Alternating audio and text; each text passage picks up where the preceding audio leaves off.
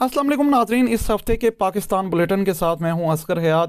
اس ہفتے کی اہم ترین خبروں میں پاکستان کی پہلی قومی سلامتی پالیسی کی منظوری ہے۔ ہاں، دوسری اہم ترین خبر حکومت کی طرف سے فائنینس ترمیمی بل قومی اسمبلی میں پیش کر دیا گیا ہے۔ اور تیسری اہم ترین خبر وزیر اعظم عمران خان کی طرف سے خیبر پختونخوا کے بلدیاتی انتخابات میں شکست کے بعد پارٹی کی تمام تنظیمیں تحلیل کر دی گئی ہیں۔ تو شروع کرتے ہیں پاکستان کی سب سے اہم ترین خبر سے پاکستان کی کابینہ نے ملک کی پہلی قومی سلامتی پالیسی کی منظوری دے دی ہے۔ یہ پالیسی نو سال میں تیار کی گئی ہے اور اس میں اٹھارہ وزارتوں کی تجاویز کو شامل کیا گیا ہے۔ منگل اٹھائیس دسمبر کو کابینہ اجلاس کے بعد مشیر قومی سلامتی ڈاکٹر معید یوسف کے ہمراہ میڈیا بریفنگ میں وزیر اطلاعات فواد چودھری نے بتایا کہ پہلی قومی سلامتی پالیسی میں جیو اسٹریٹجی کے ساتھ اکنامک اسٹریٹجی کو بھی منسلک کیا گیا ہے۔ انہوں نے کہا کہ اگر معاشرت طاقتور نہیں تو سلامتی کی گارنٹی نہیں ہو سکتی۔ جب تک عام آدمی معاشی، سماجی اور قانونی طور پر مطمئن نہیں ہوگا، ملک کی سلامتی کو خطرہ لاحق رہے گا۔ اس سے قبل قومی سلامتی کمیٹی کا چھتیسواں اجلاس ستائیس دسمبر کو وزیر اعظم عمران خان کی زیر صدارت ہوا، جہاں مشیر قومی سلامتی ڈاکٹر معید یوسف نے پالیسی کے خود و خال پر بریفنگ دی۔ قومی سلامتی کمیٹی کے اجلاس کے بعد جاری اعلامیہ میں کہا گیا کہ ملک کی پہلی قومی سلامتی پالیسی دو ہزار بائیس تا دو ہزار چھبیس کی منظوری دے دی گئی ہے۔ وزیر اعظم عمران خان نے کہا کہ ملک کی پہلی قومی سلامتی پالیسی کی تیاری اور منظوری ایک تاریخی اقدام ہے۔ حکمران جماعت سے تعلق رکھنے والی رکن قومی اسمبلی عالیہ حمزہ، جو قومی سلامتی پالیسی پر بریفنگ لے چکی ہیں، انہوں نے اسے جامع پالیسی قرار دیا ہے۔ جو انٹرنیشنل حالات ہیں اس وقت۔ اس کے اندر اس وقت نیشنل سیکیورٹی کی پالیسی بہت ضروری ہے افغانستان کی صورتحال، ایران کی صورتحال زبردست قدم ہے ہر چیز میں امپرومنٹ کی گنجائش ہوتی ہے امپرومنٹ بھی ہوگی۔ بٹ اپریشیٹ یہ کرنا چاہیے کہ پہلی دفعہ سیکیورٹی کو بھی اسی طرح فوکس کیا گیا، جس طرح فورن پالیسی کو ایکسپورٹ اس کو کیا جاتا ہے۔ دوسری جانب، پاک فوج کا کہنا ہے کہ قومی سلامتی پالیسی ابھرتے چیلنجز سے نمٹنے کے لیے ناگزیر ہے۔ سماجی رابطے کی ویب سائٹ ٹویٹر پر اپنے پیغام میں پاک فوج کے ترجمان میجر جنرل بابر افتخار نے قومی سلامتی پالیسی کے اجرا کو اہم سنگ میل قرار دیا۔ D G I S P R major general Babar Iftikhar نے اپنے ٹویٹ میں کہا کہ پاکستان کی قومی سلامتی کو مضبوط بنانے کے لیے یہ پالیسی اہمیت کی حامل ہے۔ پاکستان کی مسلح افواج پالیسی میں دیے ویژن کے حصول میں اپنا بھرپور کردار ادا کریں گی۔ اب آتے ہیں دوسری اہم ترین خبر کی طرف۔ دوسری اہم ترین خبر وفاقی حکومت کی جانب سے آئی ایم ایف کی شرائط کو پورا کرنے کے لیے فائنینس ترمیمی بل قومی اسمبلی میں پیش کر دیا گیا ہے۔ اس بل میں تین سو ساٹھ ارب سے زائد ٹیکسوں کی چھوٹ ختم کرنے کی تجویز دی گئی ہے۔ جمعرات تیس دسمبر کو وفاقی کابینہ کے ہنگامی اجلاس میں اس بل کی منظوری دی گئی، جس کے بعد وفاقی وزیر خزانہ شوکت ترین نے ضمنی مالیاتی بل قومی اسمبلی میں پیش کیا۔ بل پیش کیے جانے پر اپوزیشن کی جانب سے شدید شور شرابہ اور ہنگامہ آرائی کی گئی اور ایجنڈے کی کاپیاں پھاڑ کر احتجاج کیا گیا اور سپیکر ڈائس کا گھیراؤ کیا گیا۔ اسی ہنگام آرائی کے دوران تحریک انصاف کی رکن غزالہ سیفی اور پیپلز پارٹی کی شگفتہ جمانی کے درمیان دکم پیل ہوئی، جس کے دوران پیپلز پارٹی کی شگفتہ جمانی نے غزالہ سیفی کو تھپڑ دے مارا۔ وفاقی وزراء اور اپوزیشن اراکین نے دونوں کے درمیان بیچ بچاؤ کروایا۔ میڈیا سے گفتگو میں پیپلز پارٹی کے رکن شگفتہ جمانی نے تمام ملبہ تحریک انصاف کی رکن پر ڈال دیا۔ ان کا کہنا تھا کہ غزالہ سیفی نے پہلے ان پر ہاتھ اٹھایا۔ ہماری یہ تربیت نہیں ہوئی ہے۔ ان پیچھے چار ٹیڈیورز میں آپ دیکھ رہے ہیں کہ کبھی کسی عورت نے کسی عورت پہ ہاتھ اٹھایا ہے۔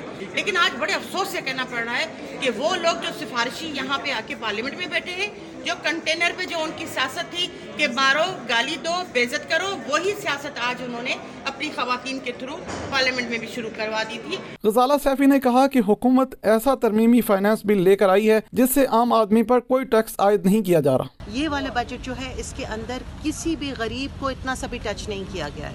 اور یہ جو کہہ رہے ہیں کہ جی آئی ایم ایف کو اسٹیٹ بینک حوالے کر دیا گیا ہے، عمران خان نے ہمیشہ کہا ہے کہ تمام اداروں کو آٹونومس رکھا جائے گا اور اسٹیٹ بینک کو بھی رکھا جائے گا۔ جاہلوں کی طریقے سے عوام کو بے وقوف بنانا کنفیوز کرنا، یہ ان کا کام ہے۔ قومی اسمبلی کے اجلاس میں دو بل پیش کیے گئے، جس میں اسٹیٹ بینک کی خود مختاری کا بل اسپیکر نے قائمہ کمیٹی کو بھیج دیا۔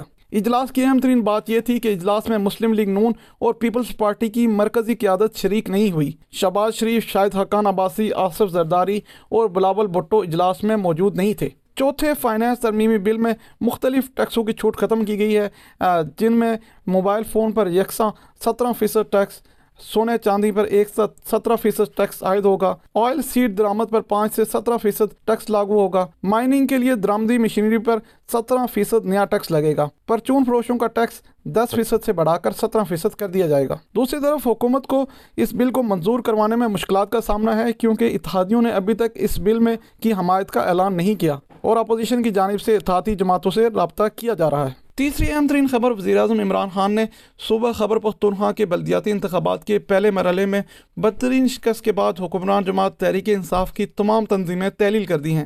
پارٹی رہنماؤں کے اجلاس میں وزیر اعظم عمران خان نے خبر پختونخوا کے بلدیاتی انتخابات میں میرٹ کے برعکس خاندانوں کو ٹکٹ دیے جانے پر کی شکایات پر بھرہمی کا اظہار کیا۔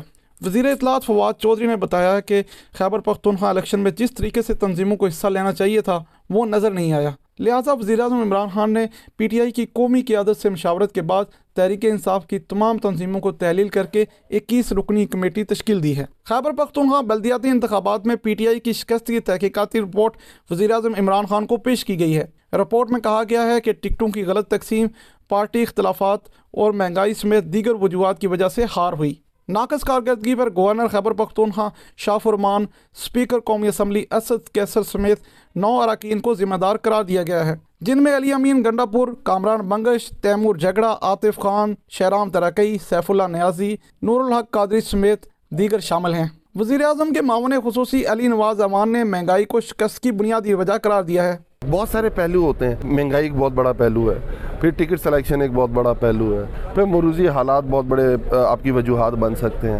پھر ہمارا طریقہ انصاف کی ایک بہت بڑی وجہ یہ بھی ہوتی ہے، کے پی کے اندر جب بھی اوور آل پاکستان میں thirty five percent voting count سے اگر نیچے کی طرف جاتا ہے، تو ہمیشہ طریقہ انصاف کو دھچکا پہنچتا ہے۔ تنظیموں کی تحلیل کے بعد تحریک انصاف کے عارضی عہدے داران کا اعلان کیا گیا، جس میں وفاقی وزیر دفاع پرویز کٹک کو خیبر پختونخوا وفاقی وزیر بحری امور علی زیدی کو سندھ ڈپٹی اسپیکر قومی اسمبلی قاسم سوری کو بلوچستان اور وفاقی وزیر تعلیم شفقت محمود کو پنجاب کا صدر لگایا گیا ہے، جبکہ خسرو بختیار کو جنوبی پنجاب کا صدر بنایا گیا ہے۔ اسد عمر کو جنرل سیکرٹری اور عامر کیانی کو ایڈیشنل جنرل سیکرٹری تعینات کیا گیا ہے۔ وزیر اعظم عمران خان کی زیر صدارت ہونے والے پی ٹی آئی کے سینٹرل ایگزیکٹو کمیٹی کے اجلاس میں پی ٹی آئی کا دو ہزار انیس کا آئین کلدم قرار دے کر دو ہزار پندرہ کا آئین بحال کر دیا گیا ہے۔ جس کے مطابق چالیس رکنی کور کمیٹی جبکہ چوبیس رکنی سینٹرل ایگزیکٹو کمیٹی قائم کی جائے گی۔ واضح رہے کہ خیبر پختونخوا بلدیاتی انتخابات کے پہلے مرحلے میں تحریک انصاف کو بدترین شکست کا سامنا کرنا پڑا۔ ان انتخابات میں سٹی میئر کی تین نشستیں، جمعیت علماء اسلام اور ایک عوامی نیشنل پارٹی نے جیتی ہے یہ تھیں اس ہفتے کی اہم ترین خبریں۔ آئندہ ہفتے مزید خبروں کے ساتھ حاضر ہوں گے۔ تب تک کے لیے اجازت دیجیے۔ اللہ حافظ۔